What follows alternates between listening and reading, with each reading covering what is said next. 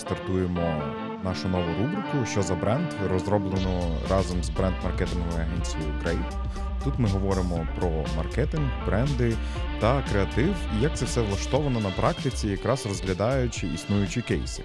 І для нашого інтро ми покликали знайомого вам дуже добре Юрія Гладкого, SEO і засновника Grape. Привіт, Юра. Привіт. Маркетинг під час війни, який він? Бо кому його варто робити? Бо знаєш, зазвичай ми стикаємося з тим, що коли настають якісь край кризові моменти, то перше, що йде під ніж фінансовим відділом, це якраз е, маркетинг.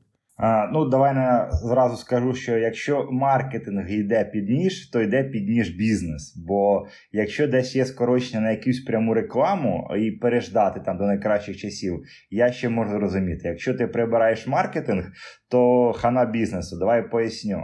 Дивись, навіть в класичній формулі, що є маркетинг, там мовно, це 4P, далі, як, я зараз скажу, там продукт, прилавок, прайс і промо. Спробуй прибрати ці чотири елементи, бо це є фактично бізнес. Ну, коли ти прибираєш, що це залишається тоді? Як це може працювати? Ніяк. Це знаєш, як умовно у людини хребет дістати, і що з людиною буде відбуватися. Так, так прибери маркетинг з бізнесу, то це як бізнес без хребта. Ну то така як мене така ну, алегорія. Ну, якісь мені... машинки для виробництва, якщо ви виробник. А якщо ви надавач послуг, то просто столи. Ну, можете це виставити на OLX. 100%. Ну, можна брати стіл? Можна. За яку вартість, кому, чому саме твій стіл куплять і як зробити, щоб купили дорожче, оце найскладніше і найцікавіше. Бо це, знаєш, умовно, маркетинг це завжди певна гра, бо це завжди певна методологія, яка часто людям не зрозуміла, яка постійно змінюється. І це насправді викликає постійно цей купу питань: так як ну, як займатися, що починати, як цим працювати. Бренд це взагалі, чи може бренд, що вкл-викл, знаєш, типу вкл і в тебе бренд. А воно так не працює. Бо бренд це не викл, а бренд це завжди про шлях. І як мені здалося, чомусь насправді ми. Вирішив поговорити і під час війни, і взагалі, і після війни, те, що очікує нас, це шлях. Зараз шлях для багатьох обнулився. Зараз багато людей тільки починатимуть шлях. У когось цей шлях зовсім піде новими дорогами. Бо, наприклад, люди, які там зараз е, я бачу серед наших клієнтів в ринку, вони намагаються йти саме новими дорогами в нові ринки. Вони намагаються йти нові продукти, в нові сервіси, нові категорії. Вони зараз або починають робити бренд з нуля, або цей бренд вони хочуть розігнати як бустер, там зробити X100 там до продажів, до пізнавання своїх там ну торгових марок, нових категорій тощо. Тобто, це завжди про шлях. Скажи мені, якщо ти говориш про те, що це якийсь певний шлях, та як відбувається взагалі тоді процес цього шляху, процес роботи безпосередньо того, коли, наприклад, до вас приходить клієнт, шукає ті чи інші креативні рішення для свого бізнесу, з чого взагалі починається? За що, за що зачепитися людям, які можуть приміряти це на себе і згадати, що маркетинг це не просто вкл? Дивись, буду казати конкретними прикладами, бо клієнти дуже часто дуже різні і дуже різні запити. Тому я ж кажу, у кожного шлях це умовно хтось зранку пробіг е, там 5 кілометрів, хтось пройшовся, кожен досяг своєї мети, кудись дійшов, просто різні формати там прикладання зусиль і різний результат в фіналі. Наприклад, є, от не знаю, сам свіжий там е, минулого тижня кав'ярня до мене звернулася 6, 6 е, точок в кав'ярні. Каже Юра. Хочемо, щоб ми в нас було 50 точок. Як це далі зробити? Бо ми 6 побудували, і 6 якось було зрозуміло. А далі питання: а як зробити X10? Як зробити, а чи може X100 бути наших точок? От ми хочемо в таку гру грати. Бо люди зрозуміли базу. З бази ми розібралися. Ми знаємо, як масштабувати, ми знаємо, як людей збирати, як команду. А коли з'являється бренд? І що чи вистачить, наприклад, з нашою назвою, то як є, як ми стали, чи можемо ми з цими стати міжнародною мережою? Чи це так не працює? І оце теж про цей шлях, як ми говоримо. Людина, як мінімум, вже встановила ціль, як мені стати міжнародною мережею кав'ярень. І це дуже важливо, коли є певна ціль, і ти з цією цілю приходиш в агенцію, не маючи рішення, ти не знаєш, як це зробити, але ти бачиш куди ти хочеш прийти. Бо дуже складно працювати і ну, майже неможливо з клієнтами, які не знають, чого вони хочуть. Бо ти, ти можеш не розуміти, яким шляхом ти пройдеш, але коли ти знаєш, ким ти хочеш бути в фіналі, ось це питання, як ми тебе проведемо. Коли ти хочеш перемогти в турнірі по карате, питання тільки в того, якого ти обираєш інструктора, коли в тебе цей турнір і в якій ти фізичній формі. Так відбувається із з будь-яким продуктом чи бізнесом. Просто в різних продуктів різний рівень підготовки, коли вони заходять до цього тренера. А наскільки мають бути тоді деталізовані цілі? Бо ти ж розумієш, що часто люди, ну ми хочемо бути кращі у всьому, всюди і, і на всіх площинах, які тільки можна. Давай по цілям. Є цілі тактичні, наприклад, у, у компанії є певний результат сезону. Нам треба зробити X продажів або залучити X клієнтів плюс на цей період. І компанія вирішує, нам треба тактичну оперативну кампанію, щоб посилити, наприклад, умовно саме цей трафік лідогенерації цей період.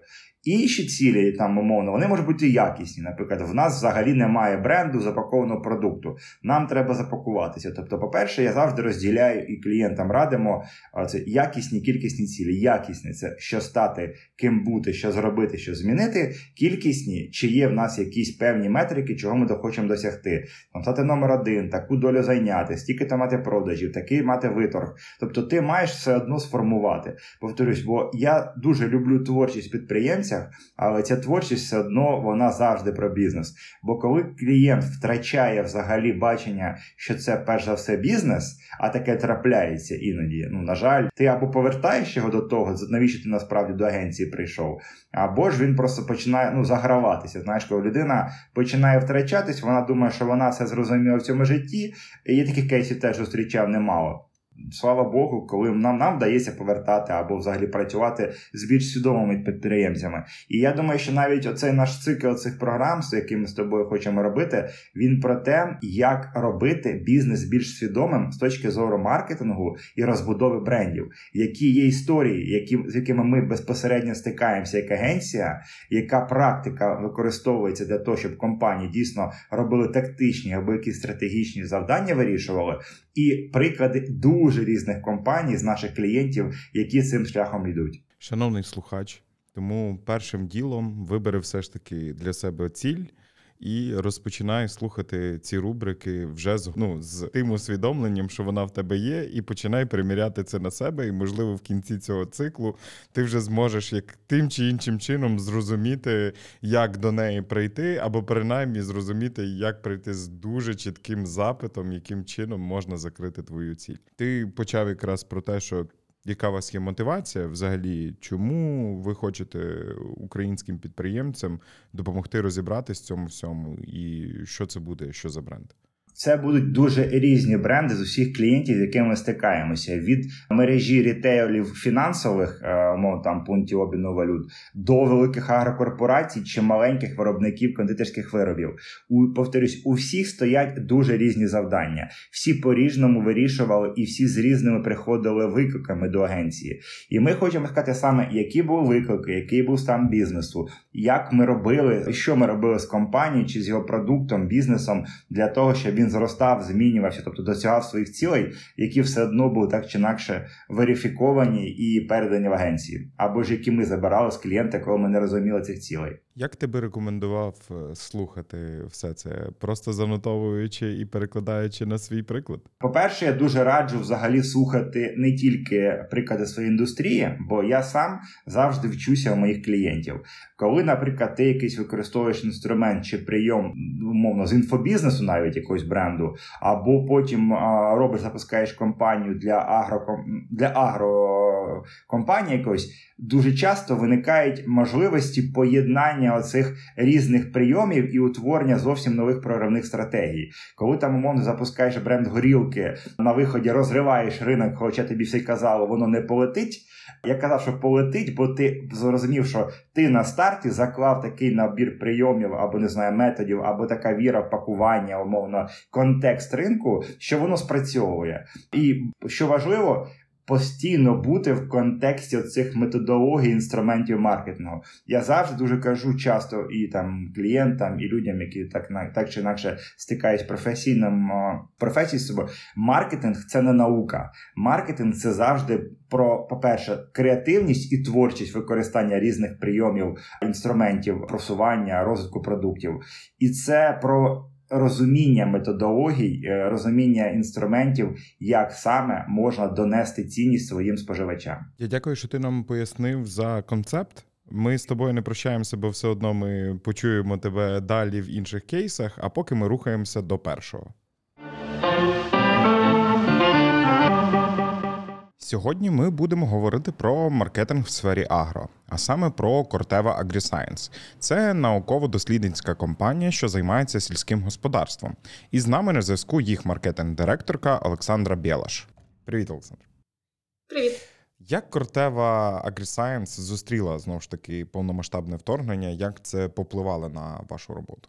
Звісно, кортева життя кортева, як і кожної людини, воно розділилось на до і після. Хоч організація дуже пильно стежила за ситуацією перед е, повномасштабним вторгненням і планувалися конкретні дії на випадок погіршення ситуації. Але спочатку першим головним пріоритетом була ну в першу чергу да, це безпека співробітників. І всі зусилля компанії були спрямовані на евакуацію і підтримку команд. Було складно, але як би складно не було, люди дуже швидко адаптувалися до нової реальності і почали діяти максимально згуртовано, щоб надати підтримку нашим клієнтам. Тому що, чесно кажучи, захоплення може сказати, що українських аграріїв ніщо не може зупинити в їх місії працювати на землі задля врожаїв. Тому наша команда одразу згуртувалась, і за пару тижнів від початку вторгнення відновилось виробництво, і це навіть ем, трапилось на вимогу самих колег, які прагнули забезпечувати аграріїв посівматом. Також з початку березня ми вже відновили відвантаження насіння фермерам, і майже всі законтрактованих клієнтів, що було там до початку вторгнення, вони отримали протягом березня і квітня насіння і засоби захисту рослин для посівної програми. Так, да, нам довелось бути гнучкішими, швидко реагувати на потреби і обставини, але ми в Кортева робимо все належно для того, щоб запобігти продовольчій кризі. Тому десь так. Дивися, дуже багато в нас всі знають якихось там стереотипи про айтівців, ще якась історія, але дуже мало людей насправді знає, хто такі аграрії то от цей портрет аграрія. Ти з ними максимально близько спілкуєшся, ти повинна його знати навіть з точки зору своєї роботи. Ти можеш нас познайомити, хто такий типовий український аграрій? Типовий український аграрій це людина, яка вбачає свою місію в роботі на землі. Тобто, все, що він робить, це задля землі, це задля майбутніх поколінь, задля врожаїв. Українського аграрія нічого не може зупинити. Тобто для нього війна це просто ще одна складність, да? тому що в нього складності відбуваються кожного сезону. Це і погодні умови, і там певні економічні фактори і чинники, які можуть повпливати. Але він все одно продовжує працювати попри все. Да? І тому. Насправді ми дуже захоплюємось нашим українським аграріям. Ми постійно йому дякуємо за за, за ту власне е, працю, яку він робить тому що він дійсно робить все для того, щоб забезпечити і Україну, і весь світ їжею. Це максимально безстрашні, якщо можна так сказати, да, сміливі і дуже відповідальні люди. Які в співпра... в праці на землі вбачають свою місію. Це якраз оця сміливість максимально може бути як ярликом як до всіх українців, плюс в особливій мірі, якраз так, для в особливості аграрія. Да. Ну Насправді, насправді про минулий сезон можна говорити багато, тому що аграрії виходили в поле як тільки деокуповували з території. Вони виходили, навіть не знаючи, чи можна туди ходити, чи ні. Тобто, чи вже розмінування повністю зробило поле доступним для того, щоб його засівати, чи ні. Ну тобто вони йшли на ризик, да, на свій страх і ризик, тому що знову ж таки ніщо не могло зупинити. Коли в березні. Ми ще там десь налагоджували наші відвантаження, і в територіях, які були дуже близькими до зони бойових дій, аграрії могли самі їхати там через блокпости, через всі складності, забирати насіння для того, щоб його посіяти. Тобто сміливість да, українців, вона звісно, ну вона максимальна да, це те, що що можна говорити про кожного з нас, але все таки те, що вони і робили, і роблять, ну це прям взагалі інший, інший, мабуть, level да, цієї сміливості, е, яким саме який саме мають українські аграрії. Ну це тільки та риса, якою можна пишатися в будь-якому випадку. І Я Звісно. розумію, чому, наприклад, Кортева знову ж таки приймає рішення. Я розумію, що це десь там всередині в ДНК в компанії підтримувати цих людей на всіх рівнях, на всіх етапах. Знову ж таки, бачачи з ваших компаній це історії про якісь там фінансові рішення, підлаштовуючи під різні логістичні проблеми і так далі. Чи змінилася кардинально комунікація відповідно з цим споживачем? Чи вона десь залишилась на тому ж самому рівні? Ну, коли ми говоримо про комунікацію, то мабуть треба зауважити, що комунікаційні канали Авагро вони мають свою специфіку, оскільки це бізнес людських стосунків. Головний комунікаційний канал це наша команда продажів, тобто це люди, які саме спілкуються з аграрієм, тому що для аграріїв дуже важливо, скажімо так, для того, щоб була своя людина, з якою вони можуть спілкуватися, і тому от історія того, що доносить наша команда продажів, це, мабуть, ключовий наш комунікаційний канал.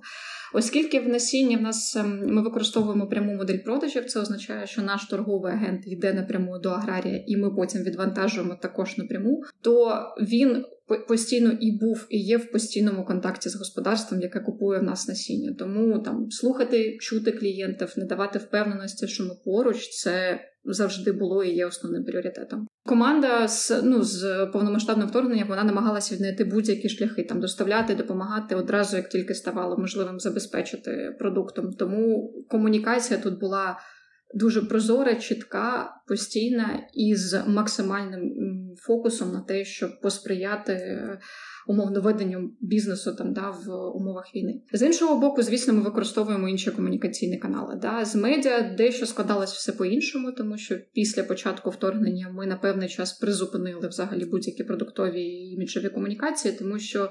Я думаю, що ми про про це з тобою окремо зараз проговоримо, бо це якраз так, ми підходимо більш так, до так, е, безпосередньо вашого маркетингу зазвичай е, е, оцей от термін B2B бізнес, е, ну як би це не звучало зараз тавтоложно, він здається максимально так. тут відійшов. І оце от стандартна історія, що це P2P, people to people. І якраз з аграріями це так, максимальна звісно. історія.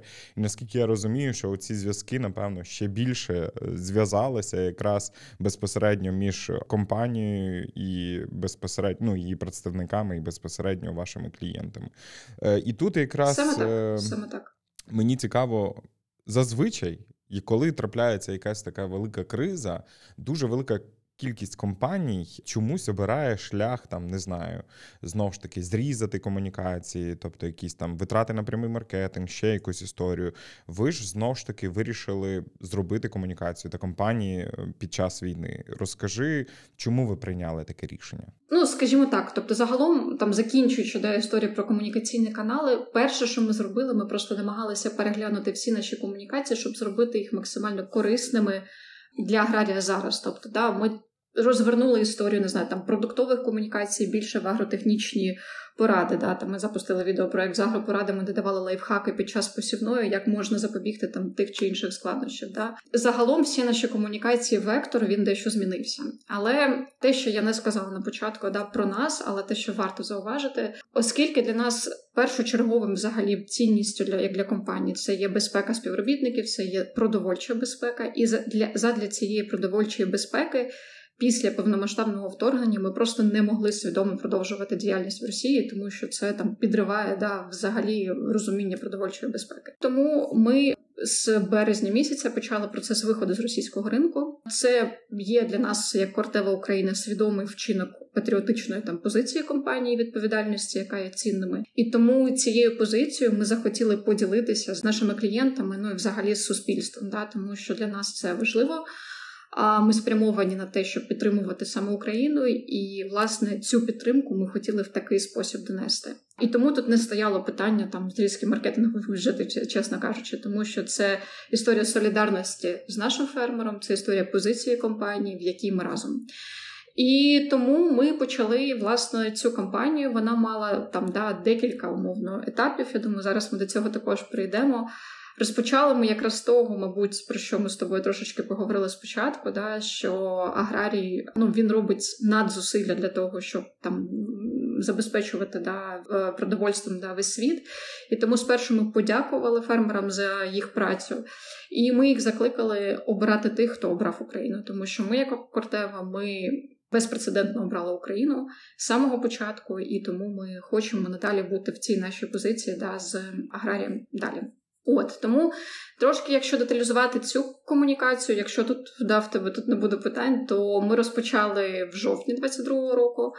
А ми розпочали з роліку маніфесту, який ми зняли разом з командою Grape і No Stars. І там якраз мені здається дуже Е, чуттєво і дуже емоційно е, зображена стійкість українських фермерів і їх готовність продовжувати роботу попри всі незгоди в будь-яких умовах.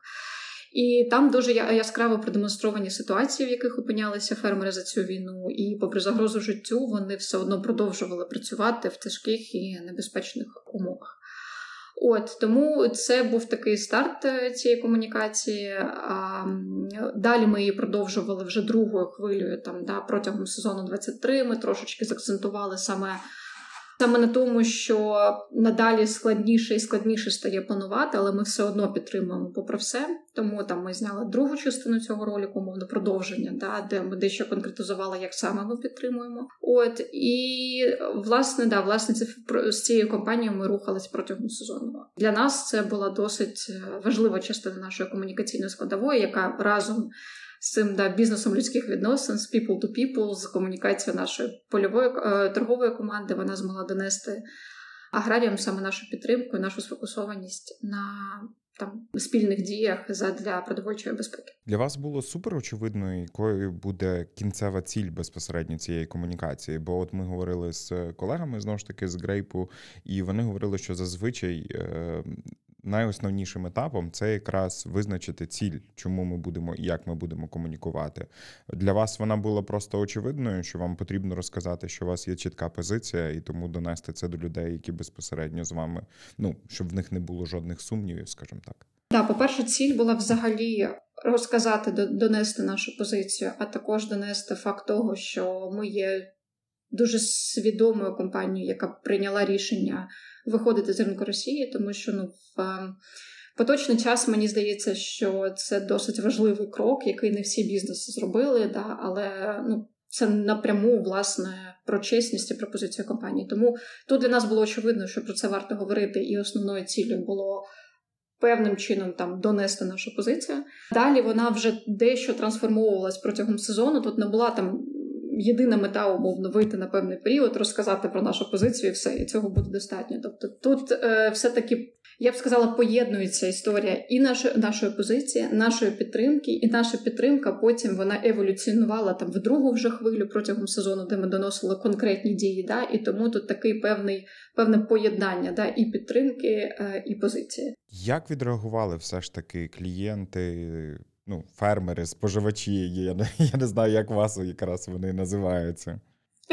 І клієнтами можна називати, да, і споживачами, і фермерами, аграріями.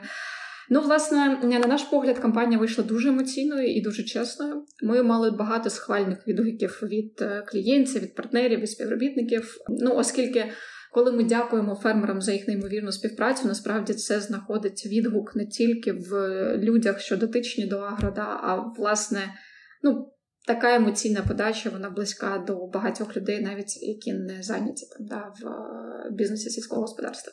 Ми також проводили зовнішні дослідження для того, щоб е, умовно оцінити да, наскільки знання клієнтів про нашу позицію якимось чином змінилося, да, і взагалі довіра там до нашої компанії або готовність її обирати, вона змінилася після там да, цієї комунікаційної кампанії, да, і наскільки взагалі ця кампанія асоціювалася з Кортева. Е, де те, що ми виявили, що загалом знання про позицію вони значно покращились. Е, багато клієнтів вони відмітили те, що вони будуть переглядати умовно те, з ким вони співпрацюють, виходячи з позиції, тому що для них це досить важливо.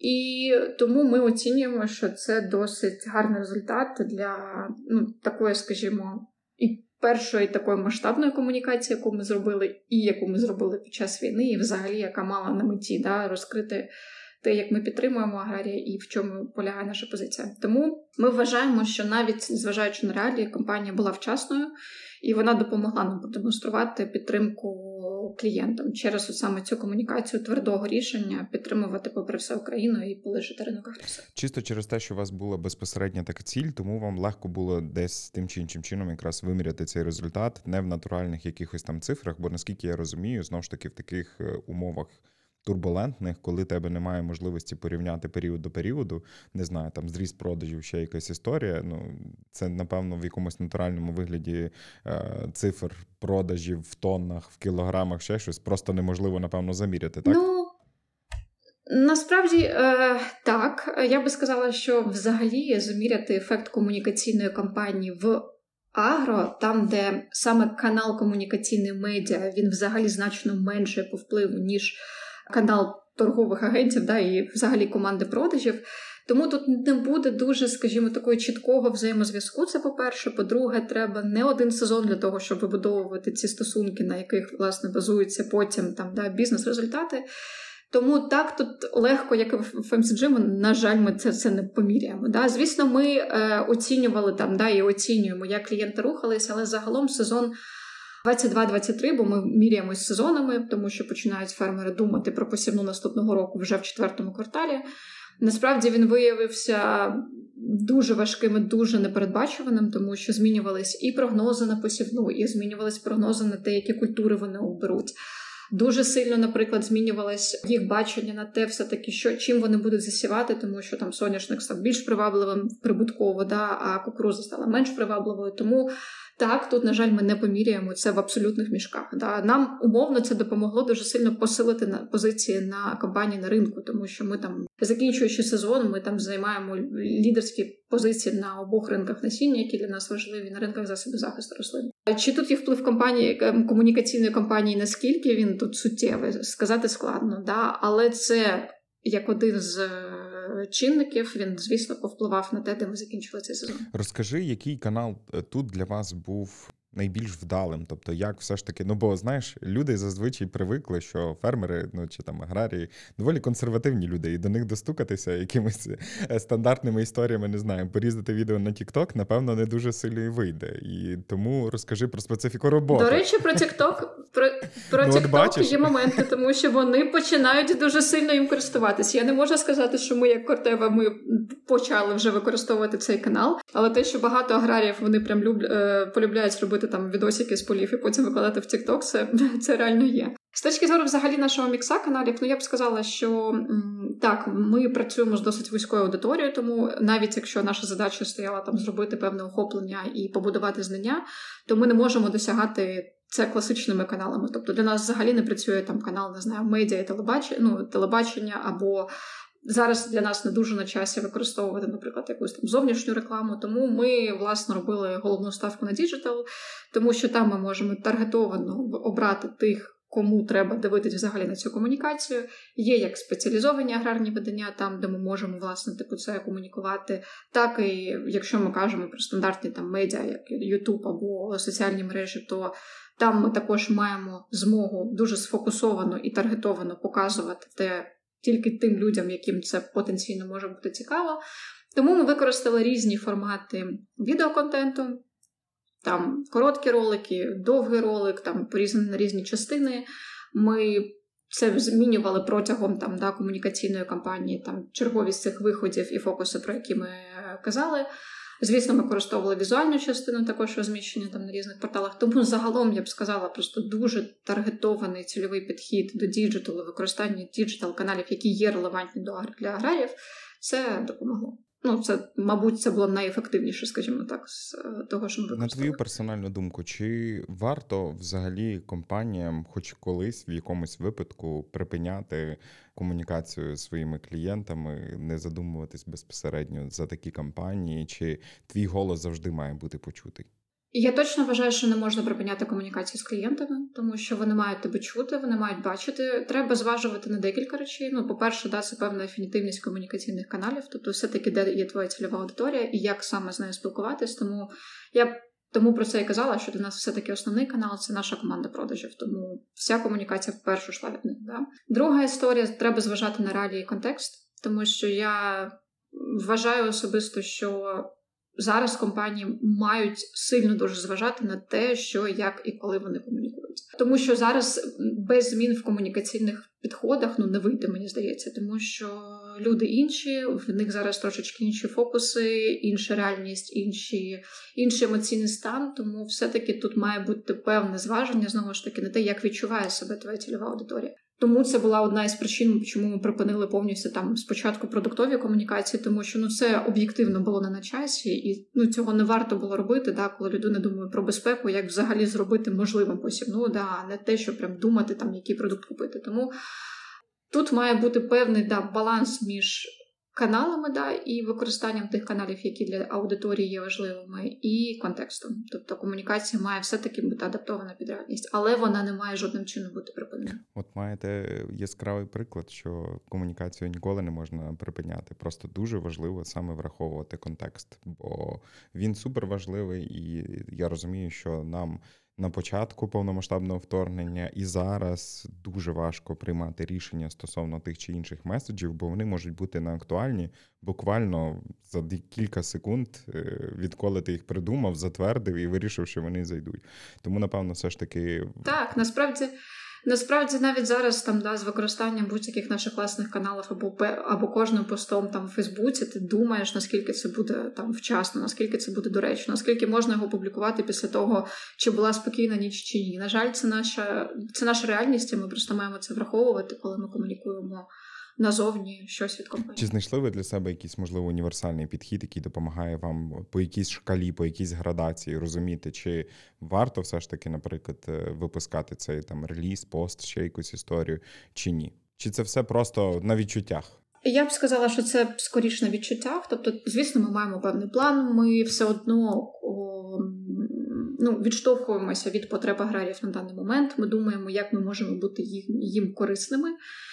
Враховуючи це, да, побудований наш контент. Далі вже виходить така, я б сказала, більш ситуативна історія. Тобто, якщо, звісно, в нас якісь там досить е, гострі події відбуваються, то ми певним чином коригуємо те чи інше, про що ми говоримо. Але тут немає, мені здається, зараз універсального якогось методу, тому що, на жаль, ми працюємо в ситуації, коли неможливо передбачити багато факторів, і вони не залежать тільки від нас. І тому, тобто, тут такий має бути да, певний певний, скажімо, ну, перевірка на влучність і на релевантність постійно. Чого очікувати від Кортеви в комунікаціях в майбутньому? Не знаю, освітній тікток про поля разом з аграріями? А, Я б сказала, що ми будемо все одно говорити і демонструвати і вчинками, і комунікаціями нашу підтримку.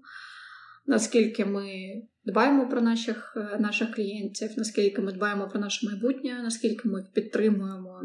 Навіть коли дуже складно планувати, це власне те, що ми говорили у другій хвилі. Ми спробуємо давати їм найкращі рішення продуктові, найкращі рішення для ведення бізнесу зараз, для того, щоб вони могли вести посівну і насправді комунікувати це. Е, це все добре, але ну наші комунікації мають підтверджуватись вчинками, тому ми зараз дуже детально готуємо нашу там пропозицію на наступний сезон для того, щоб вона правда допомогла аграріям засіяти якнайбільше, зібрати якнайбільше врожаїв і, власне, отримати також прибуток, там, да, який для них важливий. Ми продовжимо бути чесними, продовжуємо бути відкритими, продовжувати продовжуємо бути в Україні тільки з Україною. Тому вектор нашої комунікації лишиться незмінним, але звісно, акценти будуть додані. Чи буде додані нові канали? Покаже новий сезон комунікації. Надихаючись вами, я змушений тут залишити як мінімум три подяки. Перше, це є силам оборони, без яких знову ж таки ми б взагалі не говорили з тобою тут про роботу аграріїв і взагалі про е, не говорили, мабуть, безпосередньо про якісь успішні комунікаційні кейси. Друге, це безпосередньо аграріям, які годують нас, годують весь світ. Ну без без, без якихось там перебільшень, бо це дійсно правда, не не, не дивлячись на те, що країна 404 Рефія максимально заважає нам це робити. І третє, це безпосередньо подяка вам, тому що ви ті люди люди, які допомагають е, їм робити свою роботу, і це має абсолютно величезний сенс. Так що ви дякуєте їм, а я дякую вам за вашу роботу. Я дякую, що ти поділилася з нами сьогодні цим кейсом. Поділила поділилися своїми думками стосовно комунікації знову ж таки під час е, тих чи інших кризових подій. Я думаю, що багатьом це має бути корисно, і вони зможуть приміряти цю сорочку на себе. Супер, я дуже дякую також за можливість трошки поспілкуватись про це. Зі свого боку, мабуть, до подяк, ну окрім подяки аграріям, я також би додала подяку агенції Грейп, з якою нам вдалося власне зробити реальністю, тому що це була, як на мене, досить продуктивна колаборація. І дякую за те, що нашу позицію розділяють також наші партнери, да, не тільки аграрії, а й партнери, з якими ми співпрацюємо в комунікаціях. От і. Так, дякуємо всім слухачам, для кого це буде цікавим, тому що ми працюємо да, в трошечки іншому бізнесі. Да, Це person to person, бізнес to бізнес можна називати як хочете, але е, да, він накладає певні свої, можливо, там да, коригування, але сподіваюся, що це буде цікаво також людям. Тому дякую тобі і дякую за час. Тепер ми поговоримо, яке ж рішення знайшли Грейп для Кортева. І про це ми поговоримо з Ксюшою Діньгою, креативною директоркою бренд-маркетингової агенції Грейп. Привіт, Ксюша. Привіт. Розкажи нам трішки про співпрацю з Кортева, з чим вони до вас прийшли, якою була їхня ціль, і що вам вдалося втілити. Так, з чим до нас прийшла Кортева? Кортева прийшла до нас з запитом на комунікаційну кампанію, який я трошки розкажу перед історією, чому і про що ми повинні були сказати. Кортева це великий виробник насіння і засобів захисту рослин, який став одним із перших міжнародних гравців на ринку агро, який відразу оголосив про вихід із РФ. І це був доволі такий рішучий і однозначний крок, який коштував компанії багато е, грошей. Але все-таки вони вирішили зосередитись на так скажемо цивілізованій частині продовольчої безпеки. Та допомогти українським фермерам, а не фінансувати там, на відміну від конкурентів, економіку іншої країни. І якраз про свою позицію та підтримку українських фермерів, своїх клієнтів Кортева і хотіла поговорити. А саме якими словами це зробити, довірила нашій агенції, за що ми їй безмеж, безмежно вдячні, тому що, е, мабуть, це важливо сказати. Це була був один із перших великих проєктів, який у нас відбувся після 24 лютого. Один із таких масштабних, класних, і в принципі, можливо, також це рішення, цей проект вплинув на політику агенції, що ми не співпрацюємо ніяким чином з компаніями, які мають свої офіси, свої бізнеси в РФ, і відмовляємо всім, хто приходить з таким запитом, але має свій бізнес в Росії. Ось так. Ну, це ніби ж дуже логічне рішення, як мінімум. Да. Ну, є логічне рішення, але просто знаю, не по темі подкасту, але досить багато клієнтів, які звертаються за запитом, які мають ну, які глобальні, які мають в офіс офіси в Україні і не в Україні, скажімо так продовжуючи там працювати, і вони апелюють до того, що типа це зовсім інші департаменти. Або якщо це стосується ринку агро, знову ж таки заходимо в ринок агро і говоримо трохи про конкурентів. В принципі, вони кажуть, що є продовольча безпека. Ми не хочемо, щоб був голод, тому ми продовжимо працювати, але ми з Україною. Е, класно, що Кортева вирішили так не казати. Вони вирішили вийти з однозначною позицією і підтримати своїх клієнтів. Що найважче в тому, коли ти працюєш з креативом для агробізнесу? Бо всі ми, напевно, сповнені з якихось там тих чи інших стереотипів е, стосовно безпосередньо агросектору. І мені цікаво, от з чим ви стикнулися, і наскільки вам було важко безпосередньо придумати рішення для Кортеви? Хороший поінт на рахунок бачення агросектору. Ми в агенції працюємо з агроринком. Мабуть, перший проект був е, років п'ять тому. І, е, А, то вас, напевно, не було просто не було. ніяких стереотипів. Да, да, не було, бо якраз коли заходив е, цей перший проект, в мене були такі думки: аграрії, руки, земля, колоски. Але на самом деле, е, але це не так. Тому що аграрії це, можна так сказати, найвпливовіші люди на полі і ем, там в своєму районі, в своєму місті чи населеному пункті, які користуються останніми технологіями, які мають дрони для того, щоб дивитися. Площу посівів або користуються останніми там технологіями своїх партнерів, е, з якими вони співпрацюють, і це прогресивні, дуже часто молоді люди. Е, амбітні, які навчаючись, ну часто буває так в місті, повертаються до себе і продовжують там вести або сімейну справу, або свою індивідуальну. Тому такого уявлення вже про фермера, як скажімо так, стереотипного не було. Але які труднощі були? Можливо, тому що агросектор взагалі він зазнав великих збитків під час е, повномасштабного вторгнення, тому цей тон комунікації та слова, от, мабуть, не, не скажу, що складність, а специфіка була в тому, щоб підібрати певні потрібні слова, бути емпатичними та обережними. Бо коли там люди третій чи четвертий місяць кажу, якраз після 24 лютого, продовжують працювати там без світла, без бензину, без е, під обстрілами, то дуже є великий ризик е, сказати їм те, е, що їх розізлить ще більше. Ми з Олександрою вже трохи проговорили, і навіть наші слухачі трохи знають, яке було кінцеве рішення, але мені все ж таки цікаво, скільки вам ітерацій було потрібно для того, щоб придумати якийсь той чи інший кінцевий концепт, наскільки це там зайняло велику кількість часу, чи це насправді не було там дуже складною завданням для вас? Так, у нас е, мені здається дві дві версії е, креативу.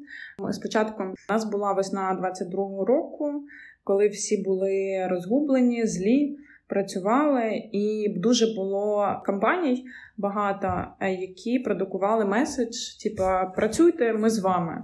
Працюйте, ми теж тут поруч. Це я кажу про інші бренди, які виходили з такою комунікацією. Ми подумали з командою, що сказати аграріям працюйте ми з вами буде трошки неетично. Ну хай буде от, перші півроку повномасштабки, да, було чимало комунікації з меседжами там працює, ми з тобою. Але наші аграрії працювали так там на межі своїх можливостей, і сказати їм таке було неетично. І ми вирішили з командою не говорити фермерам, що їм потрібно робити, бо вони вже це і так роблять. А подякувати, підкреслити їх працю, і тільки там в кінці якщо ми дійдемо трошки далі до креативу, ну наголосити на одному поінті. І спочатку ми вирішили так: ми спочатку вибрали цей вектор подяки, не настанов, повністю усвідомлюючи складну реальність, те, що вони вже і так там на межі своїх можливостей, і просто людям в той момент сказати там дякую, ми бачимо, що вам складно. Ми бачимо, ну в яких ви обставинах знаходитесь. Це е, здалось нам, це потім ну здалось вірним кроком по е, результатам кампанії. Це стало вірним кроком. Просто сказати дякую. Ми бачимо, як вам тяжко. Ми з вами. Дякую за вашу працю. Ти можеш поділитися, наскільки важким був саме процес продакшену цього ролику, який ви в кінцевому етапі все ж таки придумали, безпосередньо з якими труднощами ви там стикнулися, коли потрібно було його реалізовувати? Так, ми знімали це було літо, червень чи липень, е, мені здається. Плюс е, до ну, плюс, що було хорошого, це це було літо, це були поля, в яких можна було знімати на відміну від другої кампанії, в яку ми взимку знімали. Нам надали клієнт, допоміг нам з під з підбіром локацій. Які безпосередньо ну були реалістичні, це були реальні там фермерські господарства. Що було і для мене, і для команди незвично. По-перше, коли ми знімали в полях, е, там ми знімали на території Київської області, яка на якій проводились бойові дії. Трохи було страшно там відходити вправо-вліво від території, бо можливо територія ця була замінована, ніхто її не перевіряв. Але ці шуткували, жартували фермери, реальні, які там працювали на цьому господарстві. Що типу, то вони вже перевірили, все нормально. А ми ми, ми їх запитали, як ви перевіряєте? Вам не страшно? Вони кажуть, та ні, проїхався раз туди, назад туди, перевірив, все нормально, живий, типу, не страшно. Але команді було трошки моторошно. Плюс ще специфічні умови організації, взагалі зйомочного цього процесу, тому що, наприклад, ми там знімали. Треба було дозвіл отримувати військової адміністрації для зйомки, наприклад, з дрону була цікава ситуація. До речі, у нас був кадр, сцена, в якій е, по задумці нашій це була історія там фермера, який вже один раз переїхав з Луганської області в 13-му році, і знову він в 22-му році він знову переживає те, що там 9 років тому. І ми ставили цю сцену, знімали десь десь за Ворзелем, мені здається. І ми ставили табличку Луганськ, таку перекреслену. І просто там люди їхали, які ну бачили цю табличку. Мені здається, деякі водії були в ступорі. Типа я їхав в Київській області, куди я попав?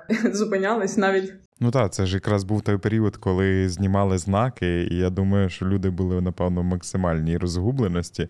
Десь я кліпнув, і тут опинився просто на іншій частині України, як мінімум. Ну да, ти ти їдеш е, в Київській області, потім піднімаєш голову, щось там відволікся, дивишся, ти в Луганську вже такий. Добрий день. Ми з Олександрою вже трішки проговорили безпосередньо про її бачення результатів цієї кампанії, але мені чисто цікава твоя особиста думка безпосередньо про те, як ви міряєте не тільки цей кейс, а можливо, взагалі в грейпі безпосередньо якийсь там інфлюенс чи досягнення цілей тих чи інших кампаній, яких ви створюєте. Що стосується, як е, ми планували цю кампанію, і які там встановлювали собі KPI, так скажемо. По-перше, це була іміджева кампанія. Взагалі, саме найголовніше відділити е, компанію Кортева від ринку конкурентного і заявити позицію. Тобто, мені здається, що можливо не буду казати там голосні слова на рахунок перший кейс, але мені здається, що тоді важливо було е, вийти з своєю позицією, е, відокремити себе і ну, сказати, що з ким ти, куди ти йдеш, і ну, трохи відокремити себе від категорії таким навіть чином. По-друге, сам основний формат цього ролику це було, мені здається, біля хвилини.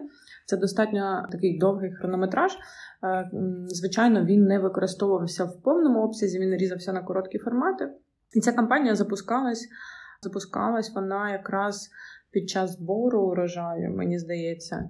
І короткі версії вони були вони були більш продуктові.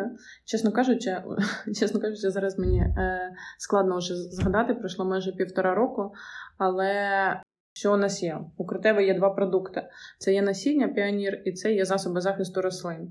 І е, безпосередньо, мабуть, треба оцінювати вплив цієї кампанії на замовлення. Е, і на збільшення продажів цього продукту. Хоча зараз ці протилежний поінт, тому що е, коли ми виходили там з першою кампанією, всі тоді казали, що це буде складніша, найскладніша посівна, ну найскладніший сезон, тому що е, багато територій під обстрілами, під окупацією, ті, які звільнили, вони там заміновані, вони не придатні. Але коли ми запускали другу кампанію, всі казали, що це зараз буде найскладніша посівна, що люди просто економлять гроші на продуктах. Тому в цих умовах кризових, ну, взагалі, мені здається, щось е, спланувати, е, щось, що прям відбудеться з там з вірогідністю 1000% складно. Але е, основний поінт, який я хотіла донести мені, і мені здається, нам з першою кампанією це було це вийшло. Це якраз відокремлення від ринку і увага нових клієнтів, якраз за рахунок своєї позиції. Ось ми вийшли перші. Ми зробили свій вибір. Будь ласка, зробіть і ви свій вибір, шановні клієнти наші. Креатив під час війни. Скажи, чи повинен він бути взагалі, чи мають далі існувати ті чи інші креативні кампанії, і як все ж таки не скотитися в якусь там, не знаю, необайректарщину чи ще якусь таку штуку? Е, можна придумувати і потрібно його придумувати еру е, там. Різних фронтів ми пройшли. Ми вже зараз я думаю, що всі пам'ятаємо, що фронт у нас один. Але е, ну раптом ви не знали, що фронт нас один. То, будь ласка, подивіться на телебаченні Торонто. Прекрасний ролик, який дуже коротко і дуже зрозуміло пояснює, чому в країні тільки один фронт, і іншими прикриватися точно не можна. Да, я ну я сподіваюся, що це вже всі запам'ятали, але там ризик, е, так скажемо, зашкваритись і вхопити долю негативу є завжди. Але тут, звичайно, на допомогу може прийти агенція і правильний креатив, комунікація, бо це перш ем, за все про розмову бренда зі своїми людьми. Чим більше ви знаєте, що хвилює вашу людину, чим вона зараз живе, які у них болі реальні, тим ближче, тим влучніше ви до них будете. І ми там дотримувалися якихось універсальних правил, там не спекулювати на болючих темах, старалися бути доречними, пам'ятали, що фронт у нас один, і що, на мою думку, е, не варто робити в комунікаціях там, в агросекторі. Перш за все, і це для мене це основне, це намагатися, скажу, е, усидіти на двох позиціях, проголошувати свою підтримку в Україні, але продовжувати заробляти гроші в РФ. Це мені здається, це зараз основне, але чомусь е, інколи про це бренди і їх клієнти забувають. Також мені здається, що не варто думати, що ти знаєш краще що потрібно клієнту, не варто створювати паралельну реальність, в якій все добре, достатньо просто користуватися нашим продуктом, і все буде тебе добре.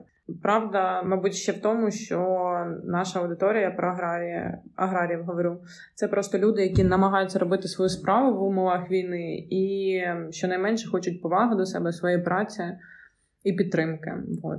Тому з такої промови мені здається, що два основні поінта: один це для агенції, щоб розібратися, чим живе твоя аудиторія, і що дійсно її хвилює, і говорити про це, підтримувати або знову ж таки обрати там той наратив, який зараз буде доречним. А для компаній, які виходять з комунікацією, це мати свою позицію. Або якщо ти її не маєш, то не знаю, що робити тоді. Я думаю, в будь-якому випадку ти все одно тримаєш там руку на пульсі, і тому ти, напевно, бачила всі ці кейси з з якимось там е, насінням Байрактар, не знаю. Я вже чесно боюся там сет суші, е, Джавелін, ще якісь штуки. Ну тобто там безмежний цей креатив. Але мені чисто цікава твоя особиста думка. Наскільки ти думаєш, чи працюють взагалі всі ці штуки? Мені здається, що працюють, бо все це все ж таки якась комунікація да, бренду, дивлячись знову ж таки, яка там байрактарщина. Якщо ем, лагідна, то якщо лагідна якась байрактарщина, це ну, знову ж таки там будь-яка комунікація це згадка бренду і нагадування про себе, то вона може працювати. Яка там, скажімо так, е, не е, нічиї почуття не задіва. Але якщо це якась там, скажімо, агресивна, чогось мені зараз на думку спадають ці колготки е, ЗСУ, е, які були, то мені здається, що ну, вони визвали більше обурення. І знову ж таки, ця межа, ну, взагалі, ми з вами живемо е, в умовах війни. Я точно перший раз. Ну, типу, переживаємо да, умови і зараз живемо в таких умовах, коли межі цього всього вони формуються. Ми там частиною є цього е, суспільства, яке їх формує. Тому оця грань, межа, вона. Мені здається, що вона зараз ще формується, і інколи е, ти навіть сам не знаєш, е, коли коли що може визвати обурення. От в чому думка була. Минулого року майже всіх інтерв'ю ми з спікерами якраз проговорювали про безпосередню комунікацію, і багато хто з них говорив, що ну, якщо чесно, дуже дуже незрозуміло насправді, яким чином її проводити, тому що те, що ти зараз придумав, і те, що би ти там зараз запостив, ну воно за секунду може стати неактуальним, або навпаки, воно може викликати певний резонанс і нашкодити компанії. Чи є якийсь варіант, яким чином взагалі до чогось міряти? Дивитись і розуміти, яким чином потрібно комунікувати зі своєю аудиторією? Е, я ще думала про те, от, ну, якщо там е, якесь рішення в сфері комунікації викликає резонанс там в Фейсбук-спільноті, але там в житті воно там приносить е, людині користь, радість, не знаю, збирає певну суму да, на допомогу і є чимось корисним, але це рахується якимось дурним тоном. То, в принципі, якщо ця штука приносить користь, і хтось радіє з цього, не знаю, і якась там, скажімо, умовна сім'я отримує радість, допомогу від цього продукту, то е, я, скоріш за все, ну просто. Е, не зверну на це уваги і навіть порадую, що щось принесло користь, що мені на мою думку, креативнику з Києва ну, покажеться якимось дурним тоном. Ну, якщо якщо якась там, ну, скажімо, там умовна ковбаса е, незламна зібрала, е, відбудувала комусь дім, не знаю, там нагодувала скільки сімей, е, то хай та ковбаса незламна існує, мені від цього ну, там, ми тут з Юрою якраз говорили на початку в інтро цього подкасту стосовно того, що часто в кризу люди навпаки ріжуть маркетинг, е, стараються відійти від там прямих якихось там комунікацій і так далі. І Тут я хотів запитатися чисто твою, чисто твою думку безпосередньо про те, яким чином потрібно використовувати у цей кризовий момент, чи не потрібно навпаки в нього максимально там кричати, бо в тебе саме тоді з'являється можливість навіть просто інколи достукатися до своєї до свого потенційного клієнта. Криза це момент, коли багато чого змінюється, у людей е, з'являються нові запити на якісь послуги, і ти можеш, якщо ти в власник бізнесу, якщо ти бренд, ти можеш скористатися цим е, цією потребою. Я зараз е, не знаю доречно, якщо у нас подкаст про агробізнес, таке наводити кейс, яким ми зараз працюємо. Але у нас ну є клієнт, який працює у сфері валютних послуг і які скористалися можливістю, скористались попитом і запустили сервіс доставки валюти, який приїжджає до тебе додому, який приїжджає під офіс, куди куди ти скажеш, куди ти. Ксюша трохи спойлерить наші наступні випуски, які будуть виходити у цій рубриці. Да. Вони скористалися цим. Ну вони запустили тестовий, е, зробили тестовий запуск. Ця послуга виявилася актуальною. І вони вирішили далі ну, повністю її просувати, вкладати туди гроші і робити це там більш сервісніше, більш більш швидше і е, користатись тим. Ну, взагалі це класно, коли ти реагуєш. Ну, ти правильно сказав, що реальність змінюється сьогодні. Е, на цьому тижні люди не знаю, дивляться щось одне, на іншому на іншому не дивляться, там одягають щось інше. Час дуже зараз цей час, в якому ми живемо, ну просто несеться з нереальною швидкістю. Ці зміни, які кожного тижня. Просто інколи ну ти не встигаєш навіть адаптуватися до цього. І тому, якщо у, у вас є там креативний партнер, який допоможе, скажімо так, навести фокус, знову ж таки, правильний акцент е, підказати і в плані виведення якихось нових послуг, е, покращення вже існуючих продукцій, і ви зможете на цьому там заробити, і ви зможете знову ж таки зробити це першим, то це класно. Робити щось першим і реагувати швидко на все це. Але класно, якщо у вас є партнер, да, який це може також з вами зробити швидко, без цих десяти бюрократичних кол, узгоджень. І ну, якщо у вас є повна довіра до вашого партнера, то і ви робите це там разом, то це класно буде. А наскільки на вас якраз повпливало безпосередньо та ситуація на ринку, яка склалася? Наскільки змінився ваш асортимент послуг чи продуктів, знову ж таки, які ви надаєте, і наскільки ви адаптувалися безпосередньо до тих умов, які зараз Ну, існують? у нас е, є продукти, які залишились в плані там процедури розробки ну по часу. Є декілька нових форматів роботи, які ми зараз тестуємо. Це експрес-формати, коли за менший проміжок часу і за менше коло правок зі сторони клієнта ти повністю можеш розробити новий продукт або там ребрендинг вже існуючого продукту, які які ми робимо просто швидше з меншою кількістю правок. Ну а взагалі, е, в принципі, ще змінився, мабуть, е, формат клієнтів, бо зараз дуже багато клієнтів, які якраз приходять з розробкою нових послуг і нових брендів, яких раніше не було. Ну, якщо трішки підсумовувати цей блок з тобою, то наскільки я розумію, нічого не змінилося навіть і з інших часів по факту для якоїсь там формули успішної комунікації. Насамперед, це точно необхідно знати максимально свою аудиторію, розуміти, з чим вона живе. А значить, це якраз викликає і другий пункт до нас це якраз знати контекст і враховувати його. Тому я думаю, що тут людям точно буде простіше тепер розуміти цих два чинника і впливати в принципі таким чином на свій маркетинг, на свою комунікацію для того, щоб вони були більш успішними. Е, ну да, да, знати цільову і от е, зважати на контекст. Е, хороший приклад, наприклад, якщо у вас там сімейний бренд, да, і він про сімейність, а зараз і і вам потрібно вийти з комунікацією, а зараз ну, півтора року е, багато сімей там розлучені, ну не розлучені в плані, що розлучилися. а Ну, в сенсі, що вони були змушені якраз покинути свої місця, е, там тимчасово переїхати в інші міста, чи розлучитися з чоловіком чи з жінкою безпосередньо через там мобілізацію і не тільки.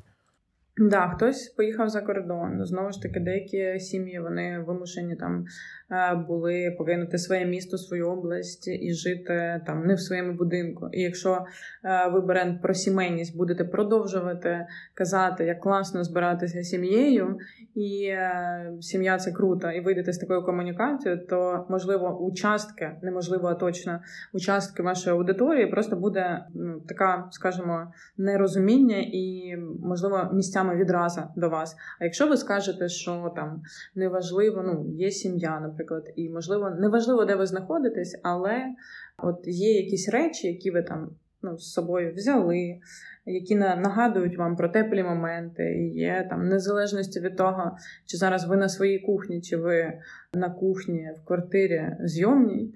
Важливо щось робити там, то-то, то-то, то-то. То мені здається, що цей контекст і розуміння того, знову ж таки, повертаємось, е, яка твоя аудиторія, чим вона живе і що їй болить, якраз може дати бренду нових лояльних клієнтів. І люди ну, розуміють, що бренд розуміє їхню проблему, їхнє життя, і це не просто щаслива сім'я, мама, дочка, е, син та е, батько. А я нагадую, що ви слухали нашу нову рубрику Що за бренд, розроблену разом з бренд-маркетинговою агенцією Grape. У наступних випусках ви отримаєте ще більше практичних порад від людей з агенції та їх партнерів, а також історії, як створюють креативні кампанії і бренди, що надихають. Слухайте, донайте на ЗСУ і дійте.